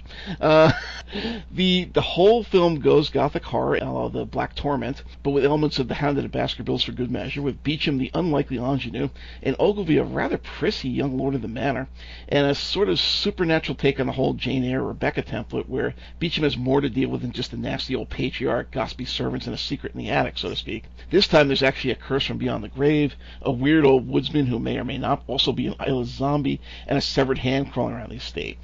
Peter Cushing and Herbert Lom drop by to add to the fun. It's definitely not perfect in any respect, but it's enjoyable enough, and it has its share of gothic creeps. So, what's your take? I think Super Bitch is a different Stephanie Beacham film. It's actually a it is. It's a crime movie. Yeah, and so it's not the retitling of this film. No, but it could be because she's in it. True. And actually, she came stateside once, and I'm sorry to say I missed her, because I wanted to see if she was as bountiful as she had been. She might have bit your head off, though, from all of the accounts. Yeah. I always liked Stephanie Beacham. I never met her. She's attractive enough, but the stories are unbelievable. She's bountiful. This was always a weird movie because the it's one of those odd films. Now we're getting to this period, we're getting to the 70s, and so we're trying to be more freer with our the filmmakers. They're trying to be more freer with the representation of what they're putting out there, and they realize what's going on, and sexy movies are being released, and Hammer's making sexier films. Vampire Lovers was already going out there. This is a step backwards. Yeah, it's a step backwards, and in a way, it's also lurid. It's one that was a lurid film because, to me, you have this woman who's raped, and then the visage or the specter of the rapist is threatening her. And it's just, it's like, what do you do with this kind of thing? And you know what? They didn't know how to market this thing. I distinctly recall that they tried to market it as a horror film, and then they tried to remarket it as a terror film, like where a woman is raped and there's revenge from beyond the grave. And they didn't know what the hell to do with this thing. It's a very tricky movie for them to market, and I never really liked it. I'm sorry. So next up, From Beyond the Grave, which is directed by somebody named Kevin Connor, who pops up in a couple of Amicus films now. Oh, we know him. Yeah. Based on stories by R. Chetwynd Hayes. It's sort of an actually creepy as shit template for the much later Friday the 13th TV series. This is, and you may not agree, by far my favorite of the Amicus Portmanteau films. Maybe because it's all Chetwynd Hayes stories, maybe because it's among the last they made, but either way, for me, it actually works and probably will give younger or more susceptible viewers some nightmares. Peter Cushing is the guy who runs an evil antique shop where all the items are cursed. David Warner from Nightwings or the Scarifiers audio series buys a mirror. After they hold a seance, winds up becoming with an evil ghost who demands blood, sending Warner on a killing spree. Twist ending, he becomes the next ghost in the mirror. The effects on this can be really freaking creepy, especially if you're in the right mindset. Ian Bannon of the Doomwatch film is quite understandably unhappily married to blowsy old Diana Dors, the Shelley Winters of Britain. He ends up buying a military medal so he can sound good to an old bum he befriends, who's Donald Pleasance, and winds up bawling his weird daughter. Literally, this was Angela Pleasance of the Godsend and Symptoms, so it was his daughter. She's a witch, and she does some voodoo to get rid of Dors, but when Bannon then follows through in his agreement to marry her, she does the same thing to him. It turns out they were, quote, answering the prayers of their brat son all along. The silliest of the stories involves scary old Mary Dawn Porter, once again, at the Protectors, and a low-level demonic force that this guy inhales with a box of snuff he bought from the store. It runs way too long, it isn't funny, and everyone just camps it up Panto style for a good half hour of running time. Thankfully, it closes on a high note when Leslie Ann Down and Eaten Ogilvy buy a creepy old door that, despite being set up just for show, opening to a solid wall in their kitchen, occasionally lets them enter a dusty, cobwebbed old room with a grimoire suggesting that the door and room are a trap set up hundreds of years ago to trap unsuspecting souls, and like the Mirror Ghost from the first episode, set the originating user free in their place. They even wind up with a happy ending, believe it or not. The one story aside, this is great stuff. I really do like this one. Well, I think that, for what I know, this one was a little bit much for the usual distributors in the U.S. for Amicus stuff, and nobody wanted to touch this. So Metro Media, which was the short-lived, Channel 5 back in the day, was an independent station in the New York area. Yeah. They ventured into film distribution. And so, yeah, it was Metro Media. It was a local New York metropolitan area thing. They ventured into film distribution, and they picked up a couple of movies. The fun's on Channel 5. The fun's on Channel 5. Yeah, you got it. So Metro Media picked this up, and because nobody else wanted it. And it's like nobody knows how to market this picture. Mm-hmm. Now, granted, like other studios, distributors had put out Amicus anthology Portmanteau films before, but why not this one? And yeah, you hit the nail on the head. It was a little more odd, a little more severe. It was like sort of like, what the fuck did we do with this? Yep. And so it's like the other ones were all Twilight Zone or something, and this one was the Night Gallery. It's that different. It is that different, yeah. And rather than severely drastically cutting this picture, which, you know, come on, folks, you reduce the running time of something, you know, it's... Although, if you're Jerry Gross of Cinemation Industries in the New York metropolitan area, you can reduce something from 102 minutes to 65 and, you know, get away with it. Mm-hmm. But back in these days, nobody really wanted to, like, it's investment of money, too, because sure, you have to make prints. So, Metro Media, to my knowledge, released this because I saw it in the theater, and it's a very interesting, dark. The problem with Metro Media prints is they did terrible color timing. Everything was always on the reddish to orange tinge, and yeah, if you saw these things in the theater, you're like, wow, it's a shitty fucking print. Yeah, I remember seeing stuff when I was a kid, and, you know, everybody's watching this stuff on DVDs and Blu-rays and 4K restorations. Now you have no idea what these fucking films look like back in, you know, the late 70s, the early 80s. You would see something in the theater, and it was almost black. And you'd see it on TV, and it was even worse. I'm like, what the hell? That's why all those films were depressing at the time. Now you watch, I'm like, oh, this is great, but... Very big difference. Tim Lucas from Video Watchdog hit the nail on the head. It's all about the presentation, not necessarily just the film. Well, yeah, yeah, it's true. I mean, you know, some movies, and it's a thematically, it has to be. I mean, we could discuss this if it ever came up in a particular show. Presentation of these kind of genre films.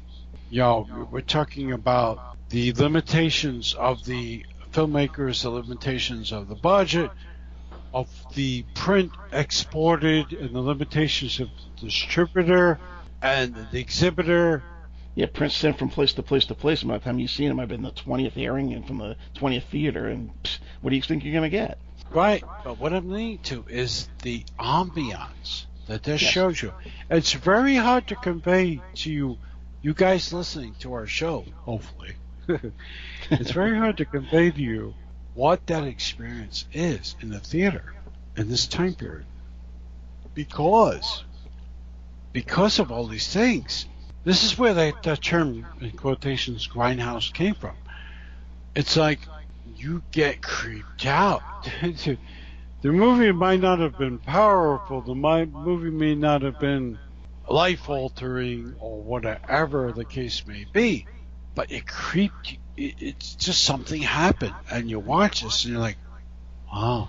I used to go to it was not even a second run, it was like a third run theater down in the city, and before they closed it down and changed it over, whatever the hell. And it was like an ex-Sony theater, like, you know, sixplex or something.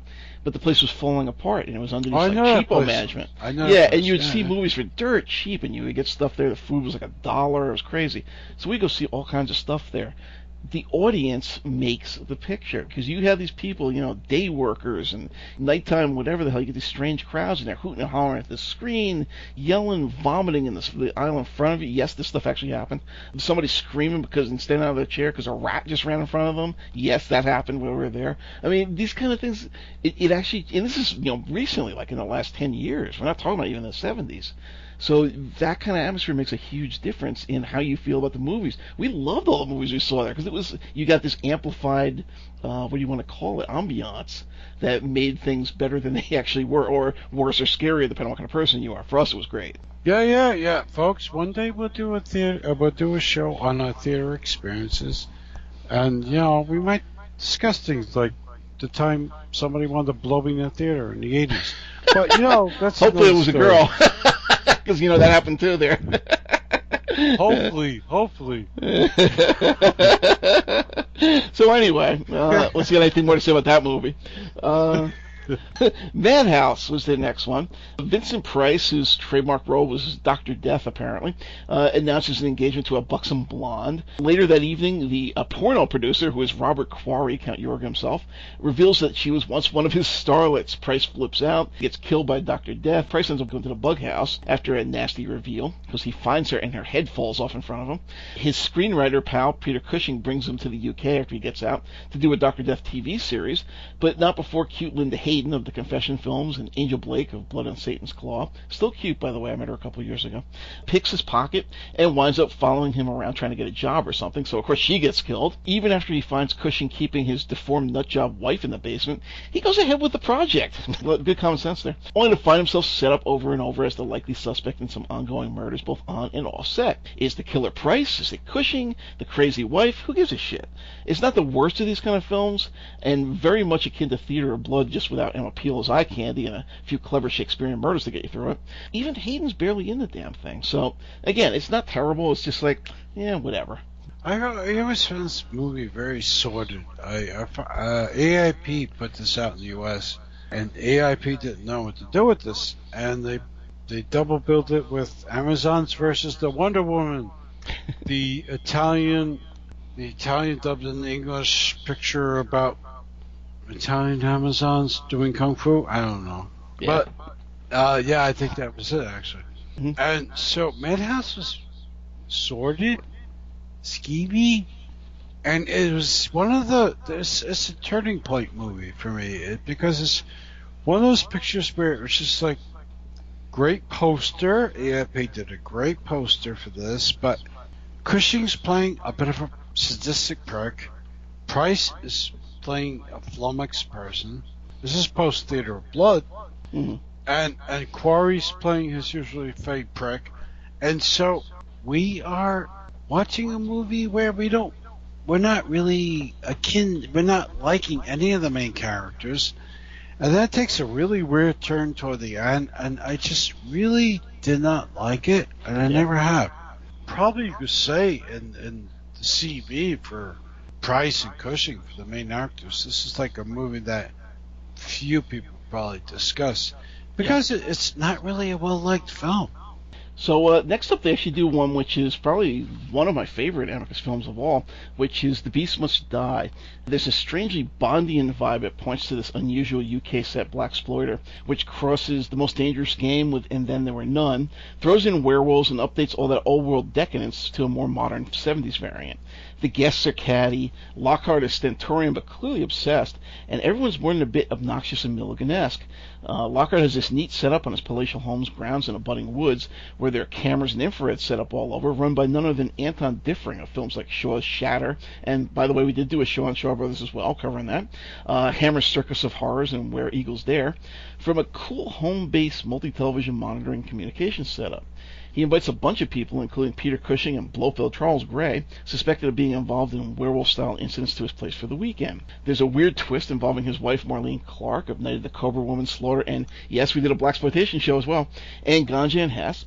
And the whole thing amounts to one of the most all-around entertaining films of its era, particularly when you factor in the cheesy werewolf break that puts you, the viewer, on the spot. Who is the werewolf? Who the hell knows? There may be more than one. There's a sort of funky score by uptight British white guy standards anyway, and everyone's doing their damnedest to out-sinister and out-bitchiness each other. This film is just loads of fun. I love this fucking film. I have ever since I saw it as a kid on afternoon TV. I still loved it just watching it again recently, so what's your take? Yeah, it's okay. I saw it in the theater, and I saw it on TV, and I saw it on whatever I saw it on lots of times, and it was not a movie that really did a lot for me. True, it had all these elements. Michael Gambon was in this thing, later of what's his name? The weird filmmaker. Michael Gambon was in a lot of his movies. Peter Greenaway. Anyway, so it's an interesting, most dangerous game, trying to tie into the black exploitation genre. It's concurrent with this. The only thing I ever have that's important to me in my life is I had a poster of this movie, and I gave it to Peter Cushing in 1974, and he looked at it and he said, "Do you want me to sign it?" I said, "Please." He said, "That looks like Anime Wan." I said, "Well, it's not Anime Wan. It's somebody else, because she was long dead by that time."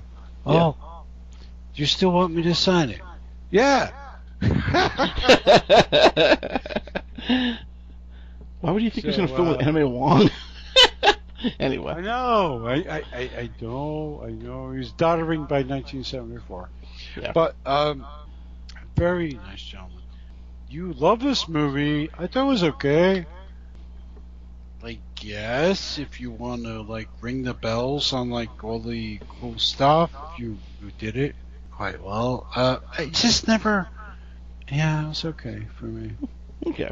So the last three Amicus films proper were kind of a trilogy in a way. They're all directed by Kevin Connor. The first one was actually written by Michael Moorcock of the Elric novels, and Hawkwind. He famously did some introductions for them back in the day. Based on the Edgar Rice Burroughs Pellucidar novels, The Land That Time Forgot, At the Earth's Core, and The People That Time Forgot, all between 75 and 77. Mm-hmm. The first one, The Land That Time Forgot, Doug and Sue, being Doug McClure and Susan Panaglian, get shipwrecked in the fog and wind up rescued by a German U-boat, among whose crew is Anthony Ainley, the first Game Master from Doctor Who. Somehow they wind up surfacing on this half-assed Lost World scenario with lots of cheap-looking dinosaur puppets and a Salvatore Baccaro look-alike of a caveman. Yes, we did do a show where we talked about the Beast in the Heat, who they promptly bring aboard and make a de facto crew member and tour guide. The evil Germans get their comeuppance. There's a fight with another tribe of cavemen, and Doug McClure, the Jay Leno of the 70s, gets to run around in a Fred Flintstone outfit. Roll credits. At the Earth's Core is something of an outlier, as it doesn't seem to directly relate to the other two films. This time, McClure is an assistant to doddering old Peter Cushing, who's doing the same goofy kids movie Epsilon Professor shtick he brought to the Doctor Who films a decade earlier. They've got a rocket that drills to the center of the Earth, just like that Wendy and Marvin era episode of the Super Friends. They wind up on a caveman chain gang, and that's about it. The only thing enlivening this one is a fair bit of Carolyn Munro, who we get to see a fair bit of, if you catch my drift. And finally, The People That Time Forgot. This time, third-tier star Patrick Wayne, yes, he was John's son, and dotty old Nigel Bruce wannabe Thurley Walters take Night Oriola exposing Leela wannabe Dana Gillespie, and Princess Leia meets Heidi haircut sporting Sarah Douglas, who is much, much sexier as the Dom villainess in Superman 2 than she ever gets here, down to find McClure, but not before encountering a bunch of samurai run by a fat Buddha look-alike, guys in World War II biplanes, and still more cheap dinosaur puppets and guys in cut-rate Godzilla costumes. It's a huge improvement over the first film, but it still kind of sucks. So, what do you think about those three? Well, I actually always liked The Land Time Forgot. Yeah. Cheesy effects, of course. Everybody admits the effects were cheesy. There's something about it that always spoke to the perverted child in me. Michael Moorcock. I jutted out there. Jerry Cornelius. All the Michael Moorcock, Jerry Cornelius stuff, which is very twisted, really works for me. I read other Moorcock stuff, but I like the story. It's funny. Doug McClure, who had been a sort of square-jawed American Western TV, Western American TV, Western presence, the Virginian, I think, or some other things, went overseas, and, you know, while it might have been laughable at first, I think he did a fine job in these pictures. I think he did okay, and beyond serviceable. I think he did a really decent job. And being that he's working with or against, and yeah, you know, the rubber-suited monsters and thing. It's funny. When I first saw this stuff, I was like, "What the fuck." But then you start to go along with it, you know, and it's like a different kind of ambiance. Like, yeah, the guys in rubber suits, but so was Godzilla back in the day. So, you know, it's the first Land of Time Forgotten was interesting and fun. Now, but when we got to the people that Time forgot, yes, they did add John Wayne's, one of John Wayne's sons, Patrick Wayne, but they also wanted to fuck with you a little bit. They said, how can we make this a little downbeat? And I'm all one for downbeat. But people, if you want downbeat, please don't watch The Terror on AMC, because you'll cut your wrists after that. Everybody's like, watch that. And I watched that. And I was like, this is fucking bleak. What are you, crazy? So I'm sorry. That's how I felt about Daredevil. Yeah. I was like, everybody's raving about The Terror. And I watched two episodes on AMC tonight. And like, the razor's not nearby. That's a good thing. Yeah, it's all right. Yep. People at Time forgot. Really a decent film. You got Patrick Wayne that's just like, you know, dashing Daredevil guy. And, yeah, Sarah Douglas before her Dom thing. But I thought it wasn't bad because they're trying to play with this bleak. This, and you know, I guess I have an affinity for bleak, despairing things in life. You know, like Doug turns up. I've been on this fucking ice thing waiting for people to like show up all these years. Are you a big Radiohead fan? No, I really don't like them aside from Creek, which I think is a brilliant song, but everything else is bullshit. But anyway, I did not dislike this one that much. Now, for the last one you mentioned, true, and I will agree with you, Cushing tapped back into that thing from 10 years previous, that doddering Doctor Who thing. But it's a very, very enjoyable matinee picture. I mean, it got McClure for, I think, a third and final Amicus film, where, you know, he joins forces with this doddering doctor type, and they get into this machine, they go to the center of the earth, and Caroline Munro, again, in one of those uplift bras, you know, and she's already kind of bosomed me, so double uplift. It's a fun movie, and the effects look a lot better as time. Still men in suits, but there's also at the Earth's core has something the Land of Time Forgotten, the people at Time Forgot do not have, and there's a bit of eeriness to the subterranean level stuff going on there when they get down there and they meet the people and the monsters, we're going to say in quotations. There's a bit of eeriness going on, and Kevin Conner, I think, you know, serviceable director. I think if somebody more talented or maybe up to the editors, they could have probably did wonders with that, because they could have made it extra fucking creepy. So I would say out of the trilogy, that would be the film to like, wow, I might check that out. But I don't think the others are so bad. With that being said, I do want to say that Shout Factory, I believe, have put these out recently, all three of these films, at the unheard of price of nearly $30 per film. Jeez. Yeah. That's crazy. It's crazy because, I mean, I think people would like to see these movies, and I think they deserve an audience today. I mean, like, we're talking about them, you know, whether unfavorable or favorable, the way we have discussions there is like people may want to take a chance and revisit something or visit something you've never seen before.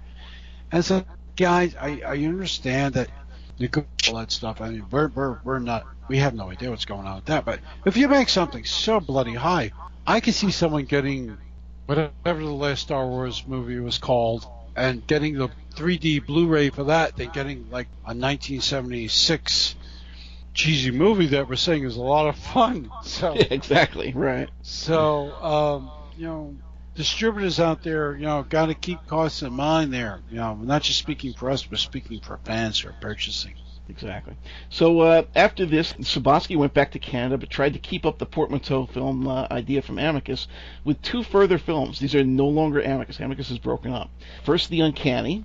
Peter Cushing visits grumpy publisher Ray Milland from Frogs to convince him that his theory that cats are terrifying and a source of all evil or some such bullshit. There's a story about an old bag that leaves all her money to her cats. Her maid, who's actually the mistress of her only surviving relative, again, Susan Panaglione of the Louis Jourdan Dracula, kills the old bat after she catches her trying to destroy the will, only to be trapped in the kitchen and practically starved by the woman's horde of now feral cats, who, by the way, also ate the old lady in the meantime. Next story, an orphan kid winds up living with her mean old aunt, whose bratty daughter forces her to give up her beloved cat. So, just like, you know, any sane person would do, she pulls out an old grimoire and gets back at the bitch too sweet. My kind of girl. But finally, Donald Pleasance kills his wife in a stage accident so that he could push his mistress, of all people, the Brood's creepy Samantha Eggar, only to have the wife's cat delivered comeuppance. By the end, Milland's looking over his shoulder, terrified of cats.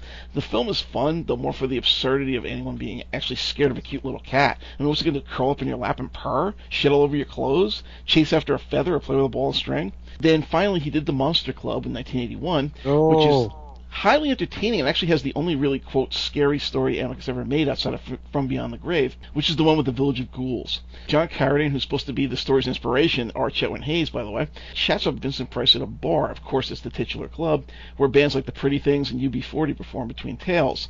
Two of the stories are really pretty bad, one with Barbara Kellerman and Simon Ward about a kid that kills with a whistle, and another about Britt Eklund and Donald Pleasance, a family of vampires and their would-be Van Helsing, but that last story is really a killer. Stuart Whitman, doing his best Ray Milland, is a producer-director doing location scouting. He finds this out-of-the-way village where it's always foggy at night, and finds himself unable to escape, as the villagers, all of whom are these zombie-like ghouls, live on corpses and are in need of some fresh meat. It's pretty silly on the whole, but the music and that last segment really make the film.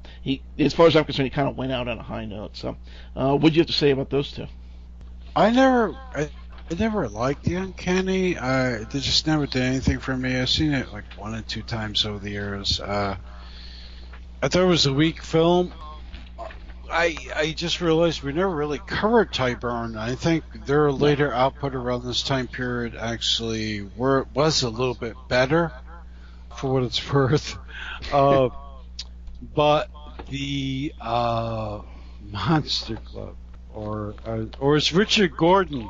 Richard Gordon, I remember Richard Gordon from he's the producer of Being Without a Face. Remember him? Oh yeah, it's a good film.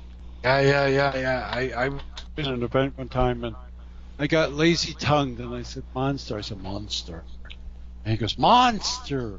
So as you know, fucking 97-year-old prick. So he was a bit of an evil fucking prick, dude. So Richard Gordon would say Monster Club. I hated that movie. I can see it. I totally can see why. I wished it was so much better, because it was we're talking about 1980 something, right? 81, yeah. 81. It was supposed to be the last gasp of all our favorite childhood horror icons that were still alive at the time. Mm-hmm. And it was a director that was just not well versed in this thing, and the stories were not up to snuff. But I have to say that the unfairly vilified Stuart Whitman, who actually has done decent work in his career, no doubt about it, if uneven, was really good in that episode that you mentioned, and that one is a good one. So yeah, I agree with you there.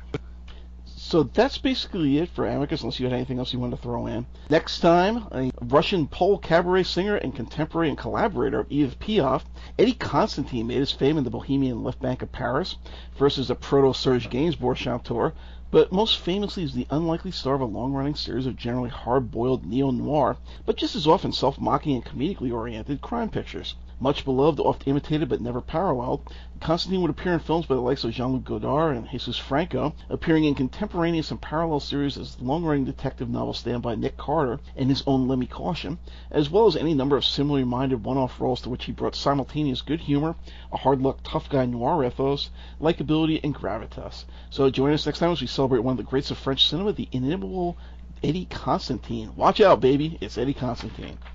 So thanks for joining us tonight. We hope you enjoyed our little drawing room chat on Amicus. If you'd like to contact us here, comments, suggestions, or you're a filmmaker or musician who'd like to join us on air, drop us a line on our Facebook page, facebook.com/WeirdScenes1, or our website, WeirdScenes1.wordpress.com. We're also on Twitter, @WeirdScenes1. Weird Scenes Inside the Goldmine, brought to you by the Big Papa Online Network and Blog Talk Radio.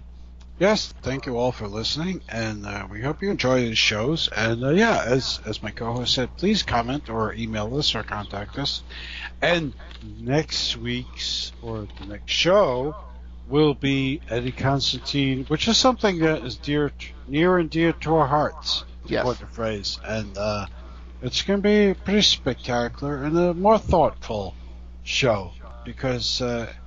I think there's a lot going on with that one. So we hope you enjoyed the show. We hope you enjoy all our shows, of course. Oh, yeah. So, again, thank you for listening. Yeah.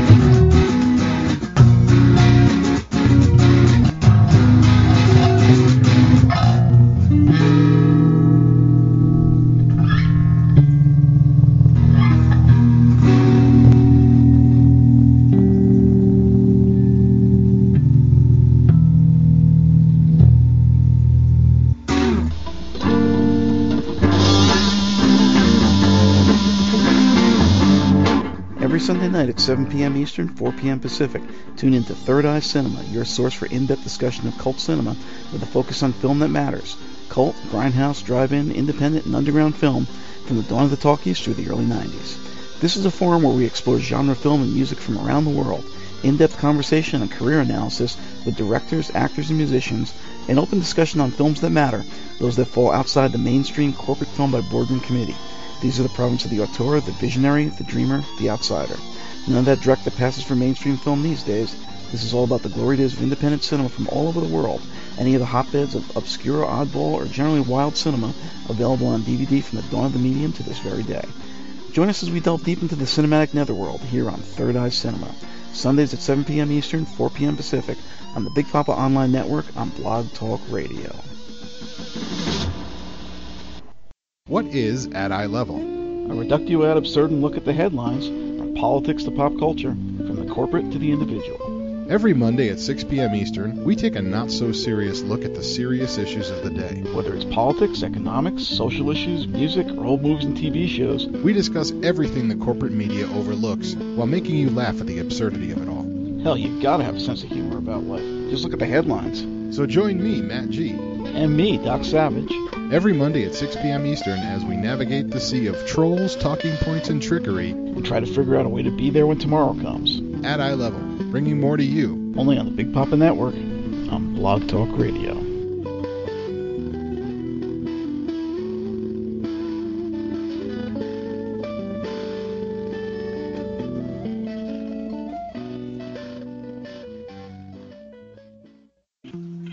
Join us on Tuesday nights at 6:30 Eastern for an exploration of the many roads and methods which promise to lead us to the ultimate answer, a higher purpose, the meaning of life. I'm just like a lot of you, a middle-aged mom with piles of laundry and a meditation practice. I've been down many roads to get where I am today, and my journey is far from finished. But I'd like to share my experience and hard-earned wisdom with you. So what is it about women and spirituality? It seems like we're always the first to try out something new. Christianity was spread in large part by wealthy women. And where would Uncle Al be without his Scarlet Women? Who is by and far the largest audience of New Age alternative spirituality? What is it about us that always has us seeking? And why does it always seem that men tend to take over what we discover?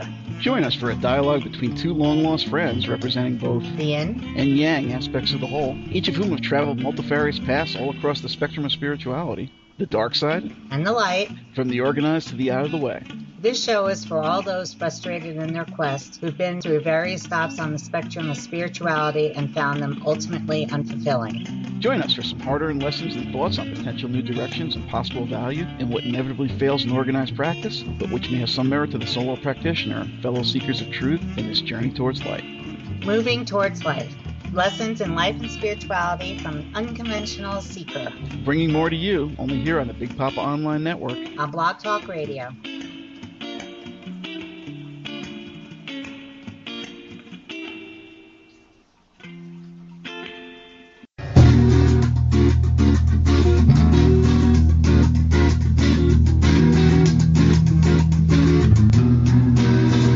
Thursday night at 7 p.m. Eastern, 4 p.m. Pacific. Join us for Weird Scenes Inside the Gold Mine, your essential guide to all things wild and wonderful in the world of cult entertainment. Drop in for a spell with Doc Savage, Lois Hall, myself. Discuss the beloved, the hated, the weird, and the wonderful world of cult films, music, television, and more. We'll be covering classic films, shows, musicians, and literature of the past, with an eye towards what new visions may still arise from the soullessly derivative mire of our modern age. Tune in, turn on, and take a step outside the mainstream as we dig deep into the rich vein of cult cinema, music, and television, right here on Weird Scenes Inside the Gold Mine. Only here on the Big Papa Online Network on Blog Talk Radio. When it comes to your education, there's no need to settle. Get the interactive and purposeful education that you and employers demand from Colorado State University Global Campus. You'll get personalized, career-driven learning created and taught by today's industry leaders. CSU Global was built to help students succeed with affordability, flexibility, and individualized support. It's time to expect better. Find your path to the career you want at csuglobal.edu, where online education isn't another thing we do, it's all we do.